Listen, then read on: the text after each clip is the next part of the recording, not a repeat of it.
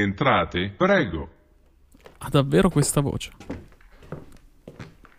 La radiolina ha smesso di parlare? La cosa non mi piace. Entriamo su.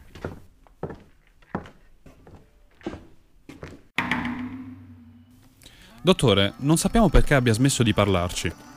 Non preoccupatevi, non è successo niente di inaspettato. Cosa intende?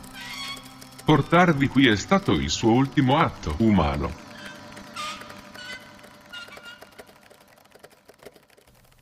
Oh, scusi, dottore, non... Tranquillo, capisco, siate macchine imperfette. Guardate lui, invece. Si è lasciato andare, non c'è più traccia della sua mente, il suo corpo ha preso pieno controllo della sua esistenza. Osservate bene. La radiolina? Ehi? Perché vi trovate qui? Radio ehm, ci ha detto che lei è capace di farci comunicare col nostro corpo. Vede però, il problema è che non si trova in questa dimensione attualmente. Um, capisco. Vediamo cosa posso fare. L'avviso, dottore, se mai dovessi ritrovarmi in quelle condizioni, non esiterò a imporre completamente il mio istinto. Ho capito cosa intendi. Tranquillo, il vostro amico era in quello stato già da molto e nessuno avrebbe potuto cambiare le cose. Gli serviva solo il coraggio di abbandonare completamente la sua mente. Strano, ha sempre avuto paura di morire. Ne sapete qualcosa? Eh, no, Capisco. Beh, prego, sedetevi.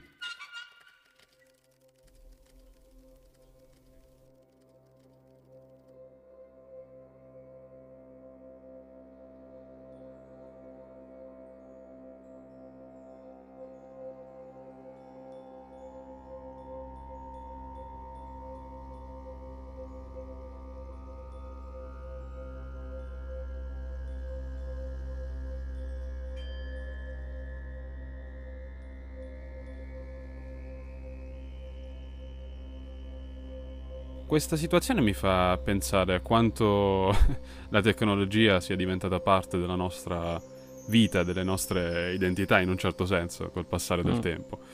Alla fine, se tu ci rifletti, eh, abbiamo iniziato con eh, le scoperte tecnologiche più importanti per la nostra vita, come appunto la ruota, il fuoco, che possono Mhm. essere definite tranquillamente delle scoperte tecnologiche per, per forza sì. di cose.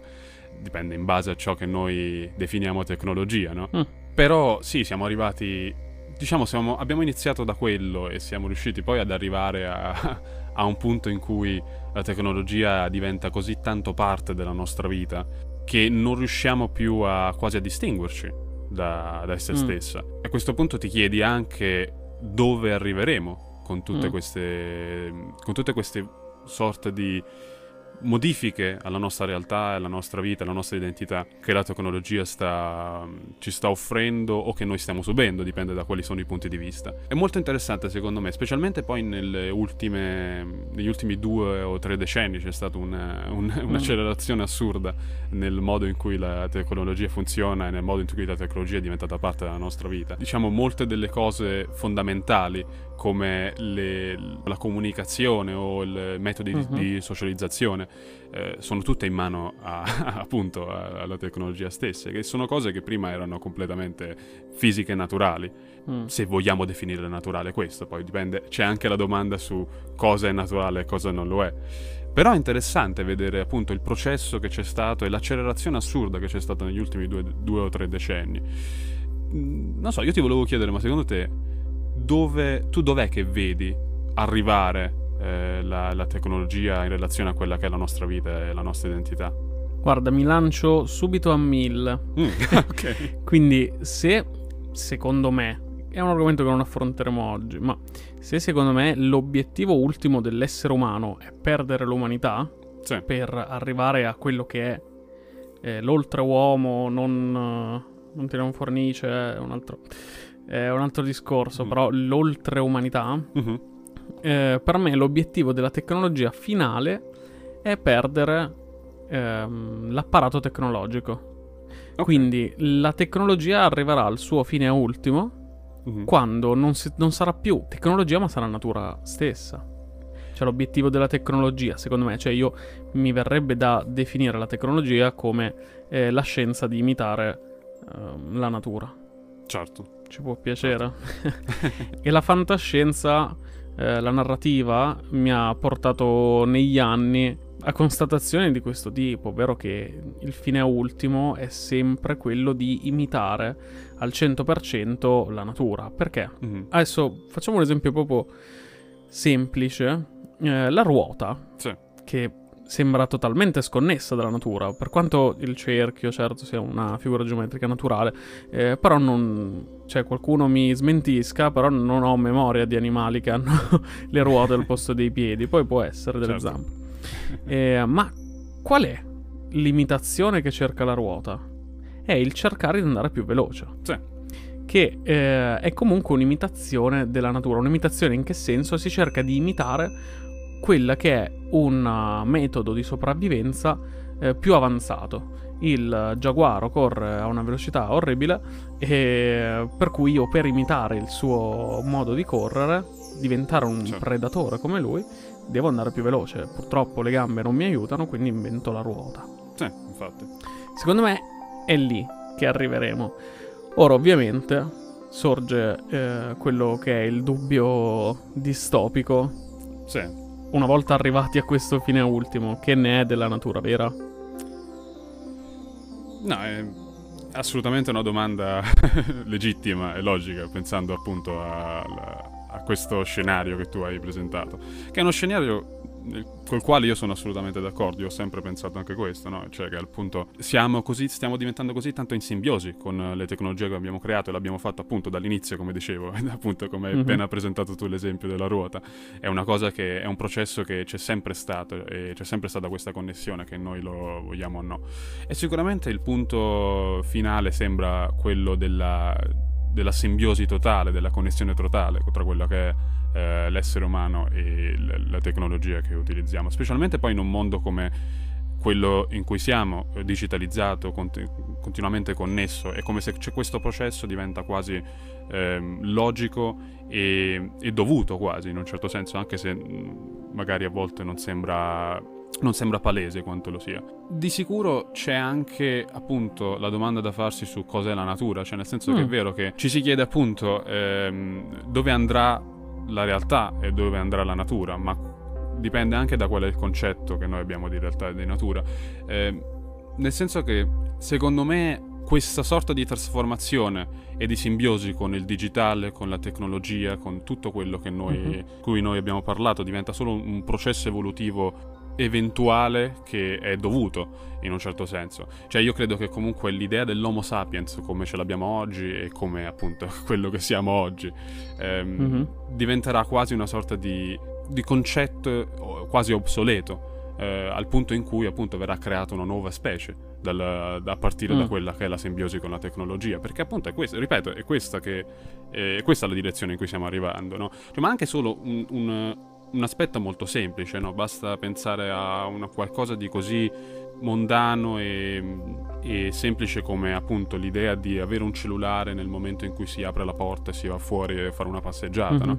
Eh, e diventa un- una parte del nostro corpo al punto in cui nel momento in cui non ci accorgiamo di avercelo con noi entra- entrano tutte queste sorte di processi di pericolo e di, e di, ansia che, che- che noi Mm. abbiamo come se appunto ci mancasse un organo importante che non possiamo che non possiamo farne a meno come se non Mhm. avessimo appunto il nostro cuore quasi no? come se non avessimo un occhio come se non avessimo un braccio in un certo senso. Certo, forse non è a quel punto, ancora non ci siamo arrivati, ma la direzione è sicuramente quella, perché già ci sono, Sì. ehm, le- diciamo, tutte le, le- gli indizi ecco, che possiamo trovare.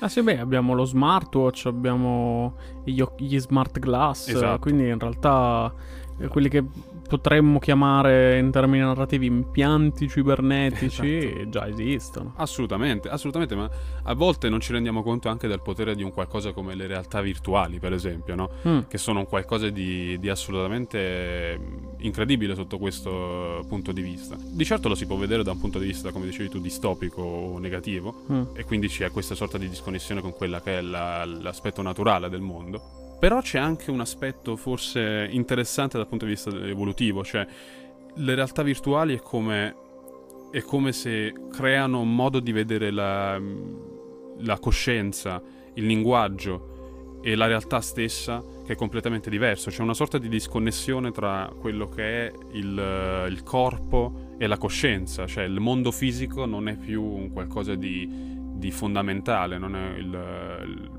non è la, l'ancora che, che, che, abbiamo adesso e quindi in questo senso poi si crea anche un discorso sulla singolarità, no? La separazione tra il, l'aspetto fisico dell'essere umano e uh, l'ascesa o la, l'involuzione, come, come, la possiamo chiamare, a una, a una digitalizzazione e quindi a una completa astrazione da quella che è la realtà, di mm. sicuro porta a delle conseguenze interessanti sicuramente dal punto di vista di quello che è il modo in cui concepiamo la realtà e il modo di comunicare. Io tra l'altro leggevo un bellissimo articolo eh, l'altro l'altro giorno sul fatto che i trasporti interstellari, per esempio, no? uh-huh. cioè, se nello spazio si potesse viaggiare, appunto, si, fossero, si potessero sì. avere dei viaggi eh, nello spazio, uh in quel momento eh, di sicuro si creano dei dei problemi importanti nel, punto, nel, modo in cui il nostro linguaggio e il modo in cui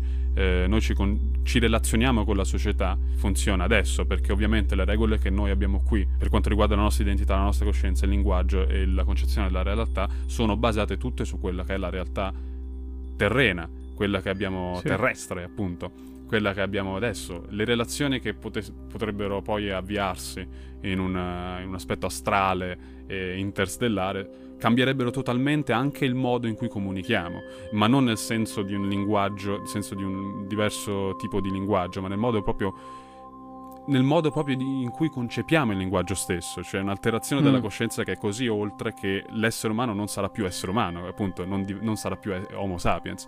Quindi questo lo si può vedere in questo aspetto, viaggi interstellari, come dicevo, ma anche appunto proprio nell'aspetto della realtà virtuale o della tecnologia, eh, nel modo in cui ci, ci stiamo evolvendo o involvendo, se, se esiste questa parola, diciamo. Ma sai che mi hai. Eh, sono stati un paio di minuti di eh, cervello nell'iperspazio. Mi hai spalancato un mondo. perché in realtà io ricordo che che hai sempre provato a farmi questo discorso parlando di tecnologia. Eh, ricordo che hai tentato più volte di aprire questo argomento e mi chiedevo cosa fosse veramente la questione sulle realtà virtuali, perché me ne hai parlato più volte, ma io non, non avevo capito fino ad oggi quale fosse veramente il, il tuo discorso in questo sì. merito. Adesso effettivamente mi, mi, hai spalancato una finestra sì. che dà su notevoli mondi. Perché stiamo, facciamo un'ipotesi diamo per fatto sì. la precedente definizione di tecnologia, per cui sì. come l'uomo crea qualcosa al fine di imitare la natura. Bene. Sì. Ad oggi che la tecnologia è così avanzata, mm-hmm. possiamo dire che l'uomo sta cercando di superare la natura. Perché se tu mi parli di realtà virtuali nel modo in cui hai fatto poco fa, sì. a me viene da pensare che eh, l'uomo stia cercando di creare nuovi environment, ambienti, sì. diciamo, sì. all'interno del quale vivere. È assurdo, sì. nel senso che, um, che ovviamente si parla di percezione, o almeno certo. l'uomo non può fisicamente creare eh, degli exoplaneti pianeti nel, sulla Terra, ma certo. lo può fare a livello percettivo. Ok.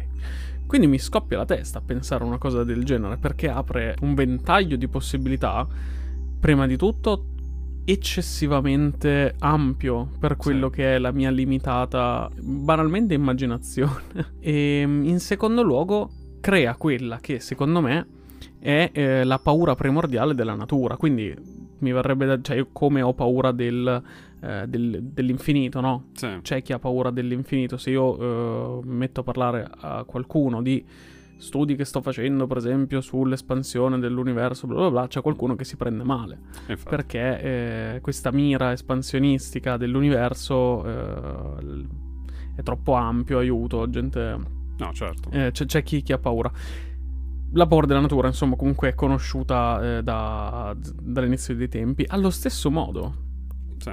Se guardiamo alle potenzialità della tecnologia, è facile eh, ricadere nello stesso timore. Sì, ehm, no, assolutamente, assolutamente. C'è, c'è, diciamo, una sorta di difficoltà anche nel, nel comprendere appunto quale, qual è l'estensione a cui può arrivare un, un, discorso di questo tipo. Di sicuro quando si parla di questo tipo di come posso dire, simulazioni e, uh-huh. e nuovi, nuove idee di realtà, a me viene in mente sicuramente il discorso che faceva Baudrillard nel, nel suo trattato Simulacri e Simulazione, no? che sicuramente è interessante proprio specialmente in relazione a quella che sono le realtà virtuali o comunque il discorso che facevamo, perché diciamo che per quanto sì si possa anche creare l'idea del, di una nuova società, di un nuovo essere e di una nuova realtà e quindi di, un, di, una nuova specie, di sicuro c'è anche una sorta di problema nel modo in cui si inizia ad avere una sorta di eh, mancanza di distinzione tra quella che è la realtà e la simulazione. Mm. Eh, di sicuro Baudrillard è stato poi ovviamente la base per eh, cose tipo Matrix eh, o mm-hmm. opere che hanno ovviamente avuto quel modo di, quel, quell'idea di quella concezione riguardo alle realtà, riguardo alle simulazioni. Però di sicuro sì, c'è quell'idea appunto in cui il, la simulazione non nasconde più la verità, ma diventa la verità che nasconde il niente, ecco, diciamo, cioè, in, in, poco senso. Mm. Cioè il simbolo, il segno, la coperta che nasconde quello che c'è nulla sotto. E sicuro poi lui faceva tutto il discorso nel modo in cui i media, eh, internet, la stampa e tutto quello mm-hmm. che comunque so. si può considerare come tecnologia m- moderna riescono a confondere la linea di demarcazione tra quelle che sono, per esempio, che ne so, le cose utili nella nostra vita, le cose non utili, no? viene creata una, una, necessità nel modo in cui devono essere create. Quindi in un certo senso c'è un problema anche nel modo in cui inizi a creare una nuova realtà, una nuova società che non è più eh, concepita nella realtà, eh, diciamo, che, terrena che abbiamo in mente noi, di sicuro c'è un problema nel modo in cui eh, la simulazione poi diventa la realtà stessa. Però è vero anche che la realtà in cui viviamo, secondo me, io ho sempre detto, è un risultato delle nostre percezioni. Cioè, nel senso che secondo me una realtà oggettiva, non, ovvi- è vero che questa è una cosa che io, se la dico, sicuramente c'è un grosso problema nel, per quanto riguarda il contesto scientifico e tante cose che po- si potrebbero definire dogmi, per quanto io sia anche comunque eh, abbia un grande rispetto per certe, mm-hmm. per certe teorie e, e, idee. Però è vero anche che la, un'idea di realtà oggettiva secondo me non esiste nel vero senso della parola, cioè nel senso che la realtà in, in cui viviamo non è altro che un risultato delle percezioni che noi abbiamo. Eh, cioè se il nostro corpo fosse costruito in un modo diverso, noi la nostra realtà e la nostra vita la vivremo in un modo completamente diverso. Cioè noi adesso parliamo in questo linguaggio perché il, il, il modo di comunicare è più facile per noi, per, per il modo in cui siamo costruiti e per il modo in cui la società funziona.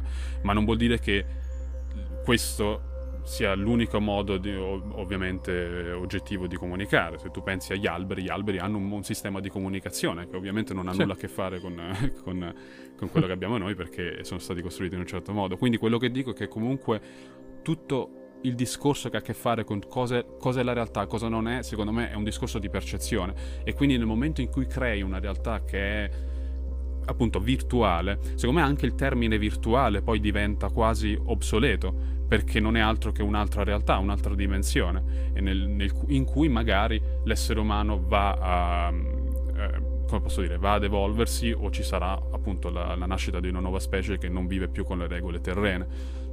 Diciamo che secondo me è interessante sia dal punto di vista, sia dal punto di vista negativo, sia dal punto di vista più freddo del termine in cui lo vediamo, più distopico, perché sicuramente c'è un pericolo, ma sia dal punto di vista uh-huh. proprio di evoluzione, perché secondo me noi non ce ne accorgiamo, ma stiamo veramente vivendo nella fase, se non finale, stiamo vivendo in una fase eh, nella, alla, nella, coda, diciamo, del, della storia dell'Homo sapiens, ecco, e quindi non abbiamo ancora, secondo me, in mente bene, diciamo, dove stiamo andando, ecco. Guarda, in merito a questo, e volendo sempre fare un'analogia con la, la tecnologia? Sì. Io ho sempre pensato che in realtà dire che da 3500 e passa mila anni fa ad oggi sì. noi siamo la stessa specie è assurdo. Ah, certo. certo. Ora, è verissimo che ehm, ci vogliono secoli per uh, un'evoluzione degna di nota, passare da scimmia a uomo, passare da batterio a ehm, forma organica pluricellulare, bla bla. Certo. È innegabile. D'altra parte abbiamo noi l'evidenza di come la tecnologia abbia fatto dei passi enormi nel giro di ore. Non uh, giorni, non Ah, sì. settimane, ma ore. È vero. È vero. E questo dovrebbe portarci a pensare che probabilmente anche la nostra evoluzione fa dei passi altrettanto veloci. E a questo punto effettivamente il tuo dirmi siamo arrivati alla coda di quello che è l'Homo sapiens non mi sembra poi tanto assurdo, anzi a me eh, verrebbe da dire meno male, era ora che, che ci arrivassimo. E penso che in realtà qualche scienziato, piuttosto che qualche filosofo particolarmente verso a questo tipo di argomenti, possa aver già individuato quello che è un nuovo fenomeno evoluzionistico. Per esempio, mi verrebbe da dire che nel momento in cui si sono costruite le prime armi da fuoco, sicuramente siamo arrivati a un nuovo stadio dell'evoluzione. Ora tu mi dici, ho capito, ma di base non, è- non si è evoluto l'uomo, è la tecnologia che si è evoluta, certo, però per chi ricorda eh, 2001 Odissea nello spazio, di Ah, base certo. la scimmia, quando è che diventa consapevole della propria forza? Solo quando trova lo strumento per esercitarla. Infatti. Quindi arrivare a dire che l'uomo non evolve senza la tecnologia, ma evolve solo a livello naturale, forse è un po' riduttivo.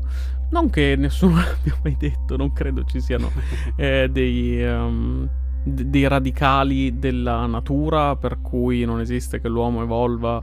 Eh, assolutamente saremo sempre Homo sapiens eh, e tutto, non lo so, non ce ne sono tanti, credo quantomeno. Eh, se non di stampo religioso, ma Mm. non è un argomento che affronteremo oggi. Penso però che siamo spaventati da questa cosa inconsapevolmente senza parlarne. Perché volevo farti prima una domanda, tu cosa ne pensi di- de- del progresso? Pensi che arriverà mai in un momento ad essere pericoloso poiché fine a se stesso? Perché della cattiveria umana, come sappiamo, non, eh, non c'è limite. Ma sulla cattiveria degli strumenti, cioè vogliamo iniziare a dare alla tecnologia una connotazione positiva o negativa?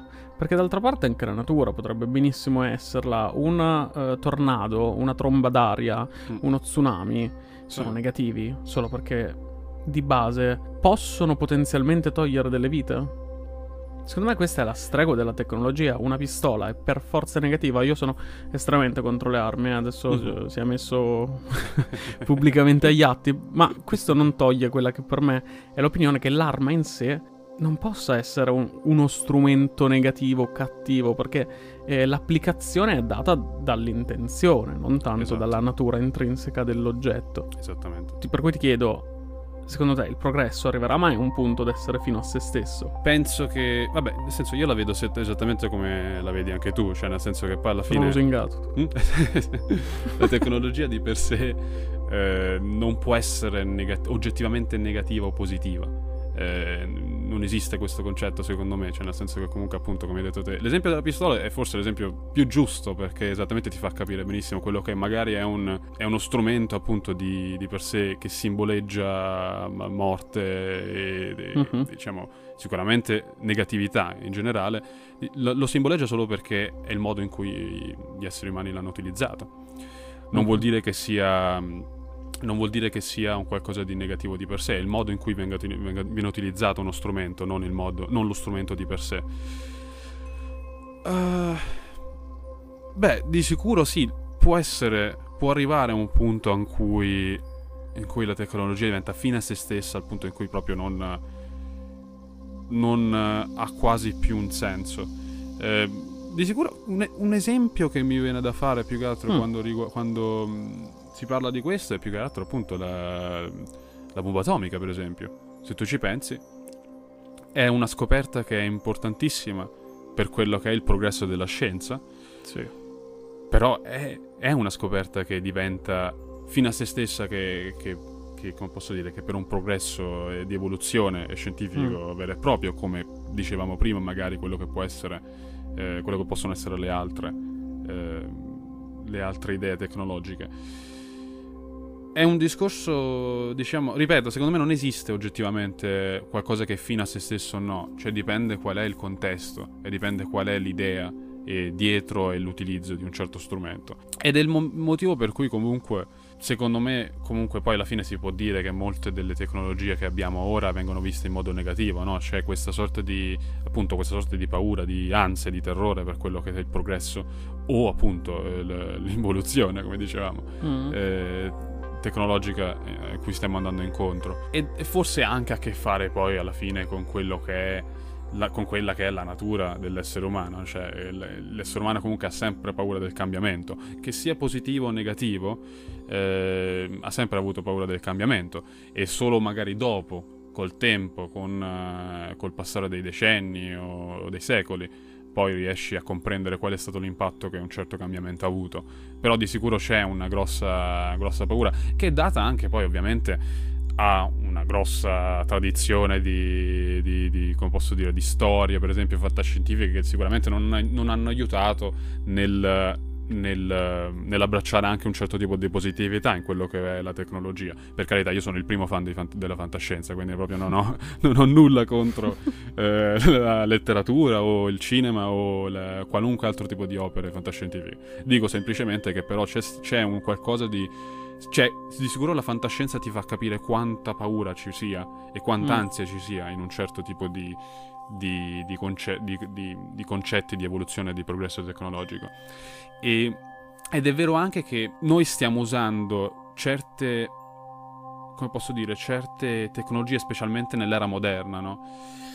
che sono estremamente distaccate da quello che è il modo in cui noi pensiamo, il modo in cui noi viviamo la società e la realtà. Però cerchiamo di utilizzarle, cerchiamo di influenzarle in quel modo, nello stesso modo. Quello che potrebbe, potrebbe essere magari un, uno strumento fantastico, che che appunto l'idea dei social media, che per carità uh-huh. adesso lo dici, social media sembra un qualcosa di, di, di, di, assurdo che fa diventare la gente zombie, no? che, che sì. i social media diventano questa sorta di, cosa morbosa in cui tutto è falso e nulla è vero, no? una presentazione di te stesso che non è mai quella eh, vicina alla realtà, ma lo è soltanto perché per il modo in cui le cose eh, come posso dire, funzionano nella nostra realtà. Cioè noi stiamo cercando di applicare quello che è un, uno, un linguaggio e una struttura terrena e umana a qualcosa che non è terreno e umano. E quindi a un certo punto anche gli errori dell'essere umano vengono portati in quella che è eh, la tecnologia digitale, per esempio, che non, non ha alcun tipo di positività o negatività oggettiva. Quindi ovviamente c'è anche il problema che il, per il fatto, per esempio, aspetta, ritorno, ritorno, sempre ai social media, no? Per esempio c'è questa mm-hmm. sorta di unione del, del, di questo mondo con quello che può essere un, il mondo del, del marketing, del, dell'idea sì. della struttura capitalista in cui viviamo. Ripeto, non voglio nemmeno fare capital- capitalismo bad e, e marxismo, no, no, sì, non sono quel tipo di persona, però dico sicuramente, cioè non fa altro che riportarci indietro, non fa altro che frenare quello che potebbe, poteva essere una sorta di progresso importante, eh, la differenza nel modo in cui ci comunichiamo a livello, il modo in cui comunichiamo a livello sociale. E quindi sì, c'è, c'è anche la paura del fatto che comunque sì, se si crea una nuova realtà, se si crea un nuovo linguaggio, se si crea un nuovo modo di concepire proprio la coscienza e l'essere umano, c'è anche il pericolo che possa essere in un in un, lato, in un modo completamente negativo perché noi esseri umani cercheremo sempre di applicare quelle che sono le strutture fallaci e difettose del, del modo in cui gestiamo la società e, e, tutte le cose che fanno parte della nostra realtà terrena. Guarda, alla luce di ciò che mi hai detto, io ti presento uno scenario terribile. ah, ok. Ovvero, riprendiamo ancora una volta la definizione di tecnologia che cerca di imitare la natura. Perfetto. Sì. Ora, per imitare perfettamente la natura, la tecnologia ha necessariamente bisogno di una caratteristica molto importante, ovvero l'autonomia. La, tecnolo- la, la natura certo. va avanti autonomamente, se, anzi, certo. per di più se ne frega dell'uomo, assolutamente. Il pianeta eh, si, certo. eh, ha un ciclo di vita Per cui, quando Mm. l'uomo scomparirà, quando l'uomo sarà finalmente riuscito a distruggere il pianeta, perché pare sia la sua intenzione, da- dall'inizio dei tempi, il pianeta tranquillamente rinascerà nel corso di millenni, ma si cura poco di ciò. A questo punto, se la tecnologia deve imitare la natura, non farà che la stessa.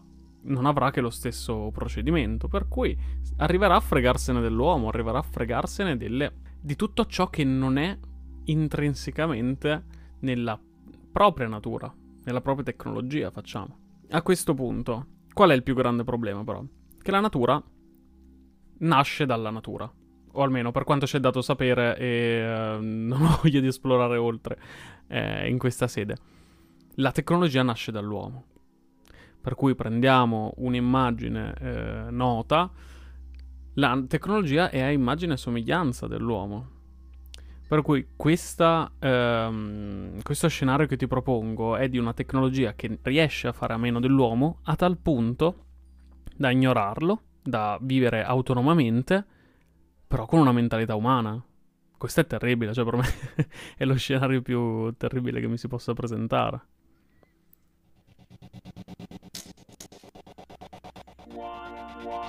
Per favore, tacete un secondo. Oh, ok. Pronti?